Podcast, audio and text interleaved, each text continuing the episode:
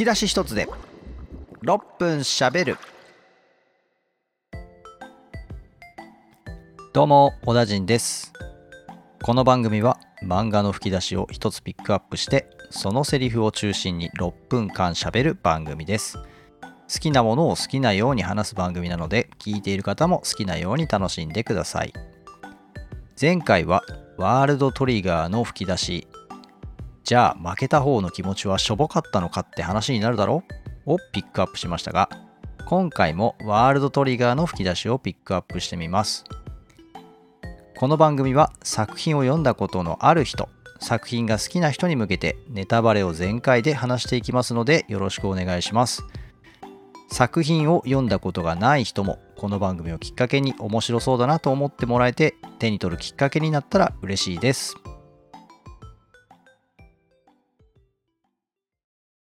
好きなセリフ語りてー。それでは早速いってみましょう。今日の吹き出しはこれだ。例えば給料とかも永久と同じにしてもらえたりします？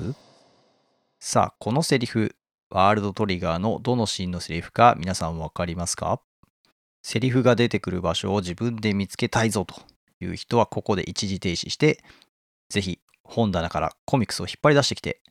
えー、セリフを見つけてから再生してください。まあ、最近はね、本棚にコミックスなくて、あの iPad とか電子版でご覧になっている方も多いかもしれませんね。皆さん見つけることができましたでしょうか？例えば、給料とかも永久と同じにしてもらえたりします？このセリフが出てくるのは、ワールドトリガーのだいにひゃくごわ、遠征選抜試験 さん のじゅうさんページめ。えー、関数でいうとコミックスのにじゅうさんか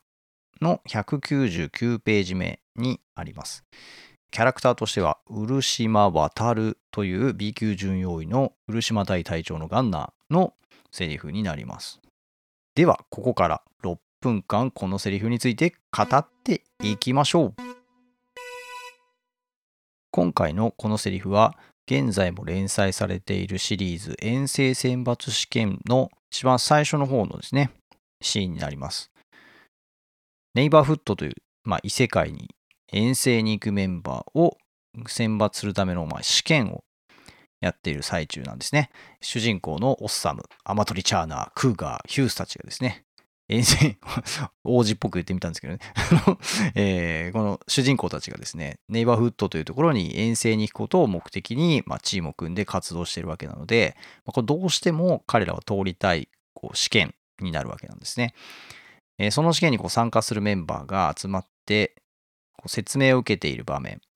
あの本部司令の木戸さんからですね、まあ、そもそもなんでこういうことをやるのかみたいな趣旨説明があり、えー、篠田本部長からですね、試験内容、どんな試験をねやるのかっていう説明があって、さらにこういつもこうチームを組んでいるメンバーとは別のメンバーでチームを組むぞということで、こうシャッフルのこうなんですか、ドラフト会議みたいなやつが終わって、ドラフト会議野球みたいだな、えー、篠田さんからですね、まあ、チーム分けが終わったけどもこう最後に何か質問あるかと聞かれた場面で出てきたセリフが、漆島渉が言った例えば給料とかも永久と同じにしてもらえたりしますというね、セリフなんですね。さあ、なんで今回私がこのセリフについて語りたいと思ったのかというと、このセリフの後にですね、実は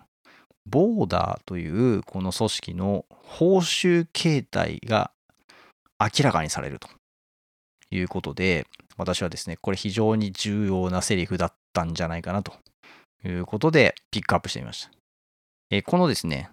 例えば給料とかも永久と同じにしてもらえたりしますというセリフが出ている次のコマに、ボーダーの報酬形態というのが解説されているコマが一つ挟まっています。永久隊員固定給プラスネイバー討伐の出来高払い、 B 級隊員ネイバー討伐の出来高払いということで、まあ、A 級と B 級でその固定給がつくかつかないかという違いがありますよということがここで初めてですね説明されます。さらにこうネイバーを討伐すると出来高でお給料がもらえたんだっていうことがですね、えここで初めて、えー、作品このにひゃくごわめにして初めてですね明かされるわけですね。このボーダーとお金にまつわる話というのは、作品中にここまでの中にもですね、何度か出てくることがあるんですね。わかりやすいところ、代表的なところで言うと、ボーダーの、まあ、運営してるその幹部、まあ、大人側の方のキャラクターでですね、唐沢さんっていうキャラクターがいるんですけど、まあ、彼がですね、こうスポンサーからお金を集めていると。まあ、お金だったら私がいくらでも集めてきますよみたいなね。まあそう、すげえできる人だなみたいなね。一体ね、どっから集めてきてるとか、どうやって集めてきてんだみたいな気はしますけども、まあそういうね、スポンサーがいて、スポンサーからお金を集めているという、まあそういうこう、えー、資金源があるというようなところが、まあ話として出てきたりとか、それからですね、絹田さんというね、開発の担当の、まあ、偉いさんの記者会見でね、こうベイルアウトという機能をなんでつけないんだみたいなツッコミが入った時に、いくらかかると思っておるんじゃみたいなね、えー、非常にこうボーダーのこの組織の中でトリガーのこの開発っていうのには、まあ、すごくお金がかかるということがね、こう語られるみたいなシーンがあったりします。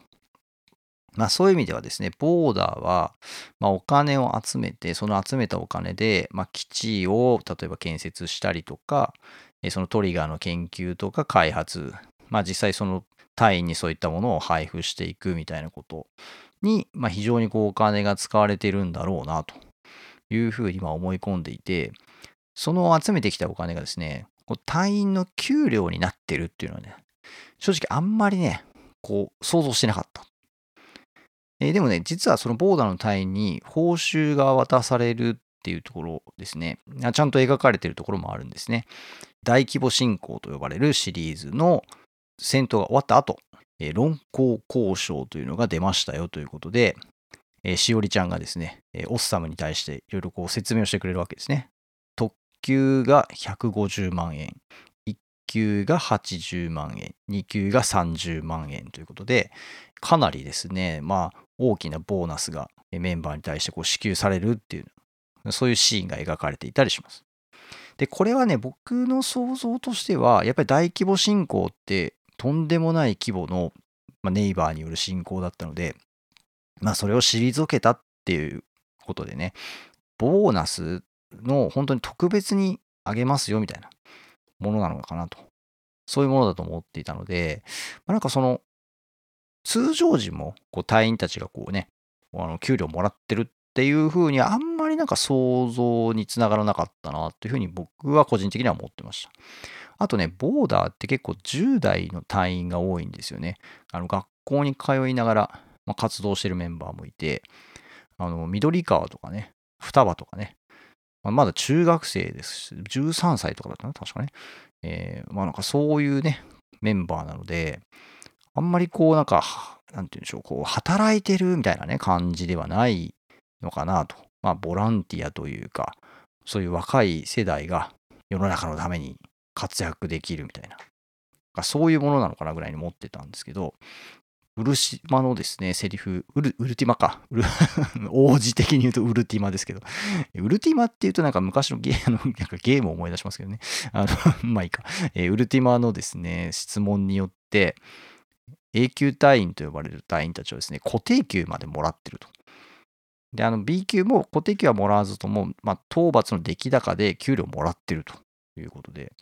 会社みたいなね、感じなんだなっていうのがよくわかると。私ちょっとこれで気になったのが、A 級隊員の固定給っていくらなんだろうなと。これあの、遠征の手当がいちにちいちまんえんみたいなね、説明がこう出てくるんですけど、普通の会社で出張手当とかって、まあこれも会社にもよりますけどね、まあさんぜんえんからどうでしょうね、いちまんえんぐらいとかの間なのかなとか、まあ海外とかね、行く場所によってもちょっと金額変わったりとか、あの、まあ社員の中でもね、こう、例えば役員とかだとね、その手当が高くなるとかね、まあそういうのもあったりするかなと思いますけど、まあどうでしょうね、いちまんえんだと結構いい額、いちにちいちまんえんって結構いい額なんじゃないかなと思うんですけどね。そうするとこう、まあ割ととそこから想像するにどうでしょうね。まあちょっと読みづらいところありますけど、まあでもさっきのあのね、論功行賞のに級ってやつがさんじゅうまんえんだったんですよね。なんかボーナスってなんとなくこう月給の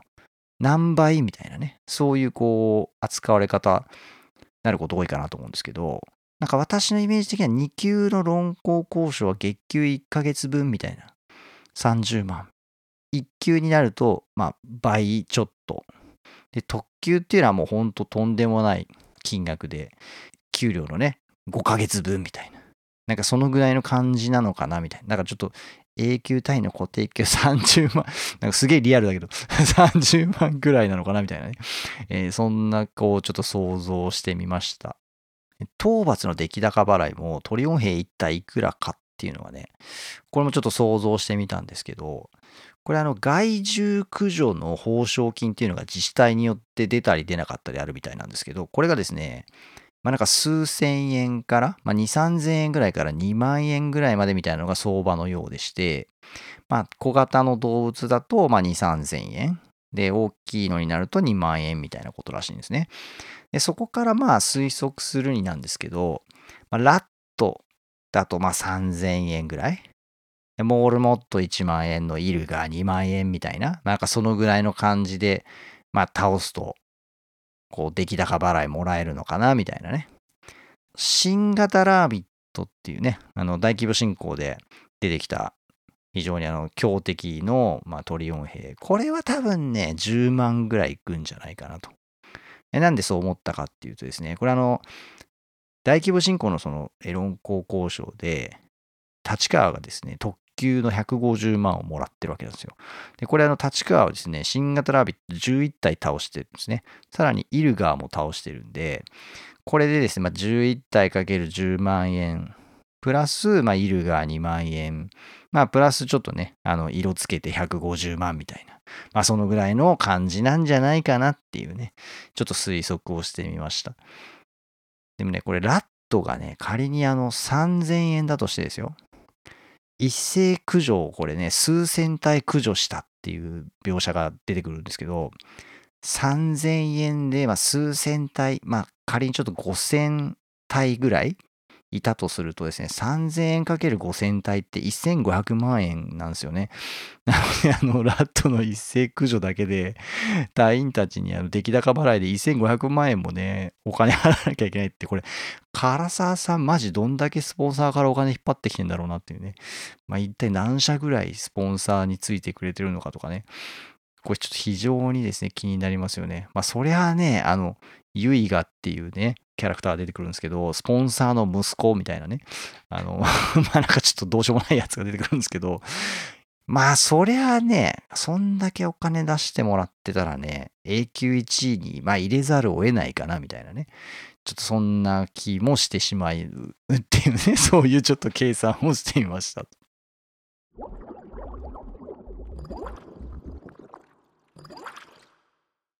今回ですね、まあ、ちょっといろいろ余談、余談というか、なんかあのお金の話すごい長くなっちゃったんですけど、このセリフをですね、僕が語りたいなと思ったポイントとしてはですね、やっと出てきたウルティマっていうね、えー、ここなんですよね。ワートリって非常にキャラクターが多いんですよね。あのワールドトリガー考察サイトっていうあのサイトの記載によるとですね、調べた結果はひゃくきゅうじゅうごにんいましたみたいなね、あのちょっと投稿されてるのをあのちょっと見たんですけども、いや多いんですねマジで。で、あのキャラが多すぎてちょっと読むの苦手っていう人もいるくらいの漫画なんじゃないかなと。実は私もですねワートリすごく好きなんですけど、正直最初はですね全然誰が誰やねんみたいな感じで覚えられなくてですね、まあ、ごかいぐらい繰り返し読んで、やっと顔と名前が一致してきたなくらいの、そのぐらいですね、結構まあキャラいっぱい出てくるんですよね。で、今、あの連載期間かなり長くなってきているんですけど、まあ、そのたくさんキャラ出てるにもかかわらず、あのキャラ全然出なくなっちゃったみたいな、そういうね、キャラがほとんどいなくて、ずっととみんな出続けてるみたいな、むしろ今めっちゃでみんなあの同時に出てるみたいなね、あのそういう状況で、しかもまだね出てきてないキャラいるんですよね。 A 級とか B 級の中でもね、あの出てきてないキャラがいるっていうのがもうちょっと笑っちゃうくらいなんですけど、キャラの多さっていうのはね結構ワールドリの、まあ、魅力の一つだなと思ってます。で、多分ねあの推しキャラベストじゅうとかこう誰と誰で組ませたら最強だみたいなね、こうそういう話し始めたらきっとファンは止まらないぐらい、もう無限に遊べるんじゃないかなぐらいのねあのそのぐらい本当ねキャラ多いし、魅力的なキャラ、まあ、一人一人がすごいねキャラの特徴もあるし性格とかのあるんですけど、あのそんだけキャラが多くいる中でのにひゃくごわめにして初登場したウルティマっていうね、実は漆間隊っていう名前だけは結構前の方に B 級のランク戦のところとかで出てきてましたし、あの実はワールドトリガーのですねオフィシャルデータブックの中にも漆間隊のその表記はありまして、なんかね漆間のトリガーがね結構なんか謎なトリガー構成になってたりとかね、オペレーターとふたりしかいない隊として書かれてたりしてね、どういう隊なんだこいつらみたいなね、謎の多い隊みたいな感じだったんですけど、初めてこのにひゃくごわでビジュアルが出てきてですね、こんなやつだったのかみたいな、しかもいきなりこんなセリフ言ってくるなんてこいつ何者なんだみたいなね、非常にあのインパクトのある登場の仕方だったんですよね。であの初めてやっぱここで出てきたからこそこの質問をウルティマできたんじゃないかなというふうに私はちょっとねこれ思ったんですね。でやっぱねここよくぞその質問してくれたっていうね気もしていて、これなんか想像なんですけど、ボーダーの隊員たちっていうのはですね、お金のためにあんま活動してるっていう人は少ないんじゃないかなと。まあ例えばこうネイバーに対しての復讐とか、まあ、市民を守りたいとか、まあ、ネイバーフット行きたいとか、まあ、バトル好きとか、まあ、強くなりたいとか、それぞれの目的があって活動してるんだけど、すでに登場済みのやっぱキャラクターはキャラが立ってるっていうのかな、なんかそういうキャラたちにお金の話はね言わせづらいっていうのがあるかなと。報酬に関する質問はねやっぱり出てこないし出しづらかったんじゃないかなと。そこでこの初登場のウルティマに、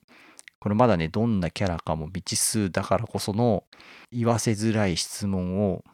言わせちゃうっていうね、これ巧みな使い方だなっていうね。しかもこの質問を言わせることでこのウルティマのキャラをですね一発で印象付けて、あ、こんなやつなんだなと。しかもこの隣にいるオペレーターのねロクタさんがね、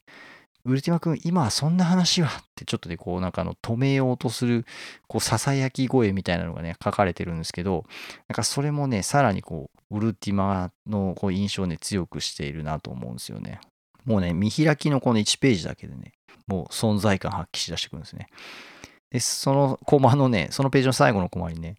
あの相変わらずがめついなウルティマらしい考え方だねってね、ミス・カミングス王子がですね、まあ、ツッコミを入れていくんですけど、ここのね、ツッコミも含めて、もう本当にね、見事にキャラをですね、印象付けてくれたわけなんですよね。このにじゅうさんかん、コミックスにじゅうさんかんの最後の方に、臨時隊長たちのアンケート公開っていうページがあるんですけど、そこにですね、じゅういちにんの臨時隊長が載って、っていて、ネイバーフットに一緒に行きたくない人っていうところに名前を挙げられるんですけど、なんとふたりの隊長がですねウルティマのことを名前挙げていて、しかもね協調性に欠けるとかね、性格が悪いからみたいな書いてあるわけですよね。もうひどい言われようだし、もうなんか初登場したのに何このボロカスな感じみたいなね、そんなやつボーダーにいたのかよみたいなね、いいのかよ連れていくのか本当にみたいな、ね、感じになってる。ほんとこのわずかな数ページ数コマでねウルティマ登場して一気になんかね駆け上がってきたみたいな感じなんですよね、僕の中ではね。非常に印象深いんですよね。であの試験受けるよりもね防衛任務していた方が儲かるかなみたいなね、金のためにお前はボーダーやってんのかみたいな、まあ、全然いいんですよ、お金のために、ね、ボーダーやっててもいいと思うんですけど、でも多分なんかそこにねきっとこれから描かれるであろう何らかの彼のねその背景があるんじゃないかなと思って、そこをねすごい楽しみにしたいなって思ってるんですよね。で今回ねすごいね面白いなと思ったのがね、あの木戸司令がねそのウルティマからの質問に対してやっぱりその試験の結果に見返りが欲しいっていうのはあの理解できると。でそこでねあの手当を支給するっていうのに約束しちゃうわけなんですよね。A級隊員はねネイバー遠征に行くといちにちいちまんえん手当が出ると。その選抜に通ったけど遠征に参加しないってなった場合も、その手当半額出しますよと約束しちゃうんですよね。で、あの海軍とオッキーがですね、何もしなくても月じゅうごまんじゃんみたいな、嬉しい金額やなみたいなね、あ、まあ、やっぱ結構みんなそりゃそうだよねと、お金もらえる方がね嬉しいよねと、もらえないよりもらえた方が嬉しいよねというね、なんかすごい急になんか現実感のあるね、お金の話のやり取りし始めちゃって、なんかねすごいね、この一連のやり取りをね見てて、僕あのワートリってお仕事ものの漫画的要素もあったのかみたいなねそんなことをねちょっと思わされましたね。なんかワートリの面白さってっていろんなところにあると思うんですけど、なんかこうフィクションだし エスエフ ものっていうのかな、まあ、こう異世界からね宇宙人みたいなのが攻めてくるみたいな、まあ、なんかそういうこうバトルをするようなものなので、まあ、全然こうねあの実際の世界とはもうね起きるはずのないことが描かれてるんですけど、でもなんか妙にリアルっぽいというのか、なんか本当にありそうだなとか、あ、こういうキャラ本当にいそうだなとかね、こういうことをやれそうだなみたいな、できそうだなみたいなね、ちょっとそういうふうに感じる場面が結構描かれているかなと思っていて、特になんかねやっぱそのボーダーの組織に大人がいて、その大人たちのね駆け引きとかやり取りみたいなのか、その組織のこうねなんか派閥争いみたいなとかね、あああるあるそういうのみたいに思えるところがね描かれているのは面白いなと思うところで、なんか今回そのこのお金の話をね描かれたのもリアルな感じっていうか、ボーダーの人たちもお金もらって働いてるってことだったんだなみたいなのが、この漫画の世界をねまた一つこう面白いものに見えてくるようにしてくれたんじゃないかなみたいな、まあそんな風に思いましたね。ウルティマの今後ちょっと活躍をね、あのバトル面でのね活躍をちょっとね楽しみにしたいなという風に思ってます。いや今日もねろっぷんって言いながらね今日もだいぶ喋っちゃいましたね。もうこの番組あのまだにかいめなんですけど、タイトルと合ってないみたいなねツッコミをなんかお叱りを受けそうな気がしますけども、まあちょっとねなんでこのろっぷんっていうキーワードがタイトルに入ってるのかっていうのはちょっとまたねどこかのタイミングで改めて説明したいなと、紹介したいなと思ってます。あのあんまりね皆さんろっぷんっていうのね厳密にあの思わないでいただけたらなと思います。えー、最後にもう一度今日ピックアップした吹き出しをご紹介しましょう。例えば給料とかも永久と同じにしてもらえたりします？えー、ウルティマはですね実はまだあのアニメに登場してないので、どんな声なのかがどんなね喋り口調なのかとかわかんないので、ちょっとまあ想像でやってみたんですけど、どうですかねあの東映アニメーションの皆さん、あのウルティマ役のオファーお待ちしております来るわけねえ。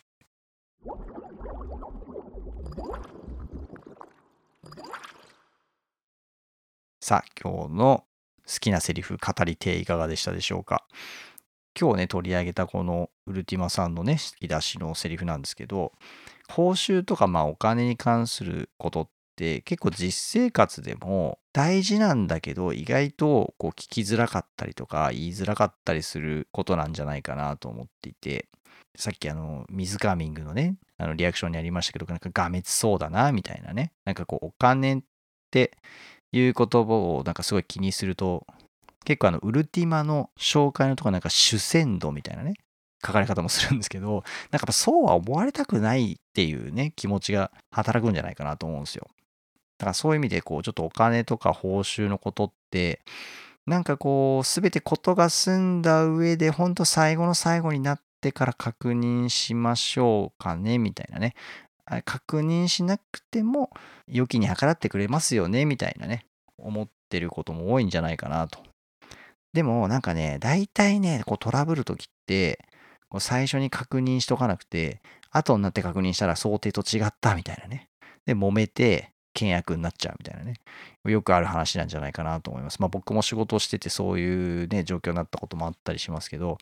なんかそういう意味で僕はあの結構発注する側というんですかね、まあ、仕事を依頼する側として、まあ、お金を払う側に立つ時にはですね、まあ、基本的にはそのお金を払う側の方からまあ説明をするということをね僕は結構心がけてたりしますね。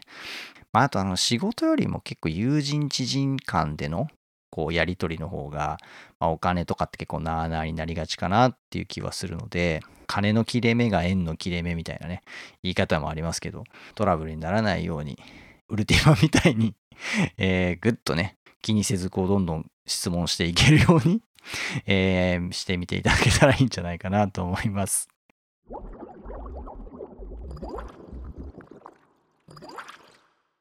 はい、ということで吹き出し一つでろっぷん喋る、いかがでしたでしょうか。ぜひ番組をフォローしたりお気に入り登録したりお願いします。レビューのコメントや エスエヌエス でのシェアしていただけると大変嬉しいです。また紹介してほしいセリフのある人はぜひ番組の概要欄に書いてあるリンクから投稿フォームにアクセスして投稿してみてください。投稿していただいたものはぜひ読んであの紹介したいなと思っております。ということでだいにかいこの辺で終わりたいと思います。皆さんさようなら。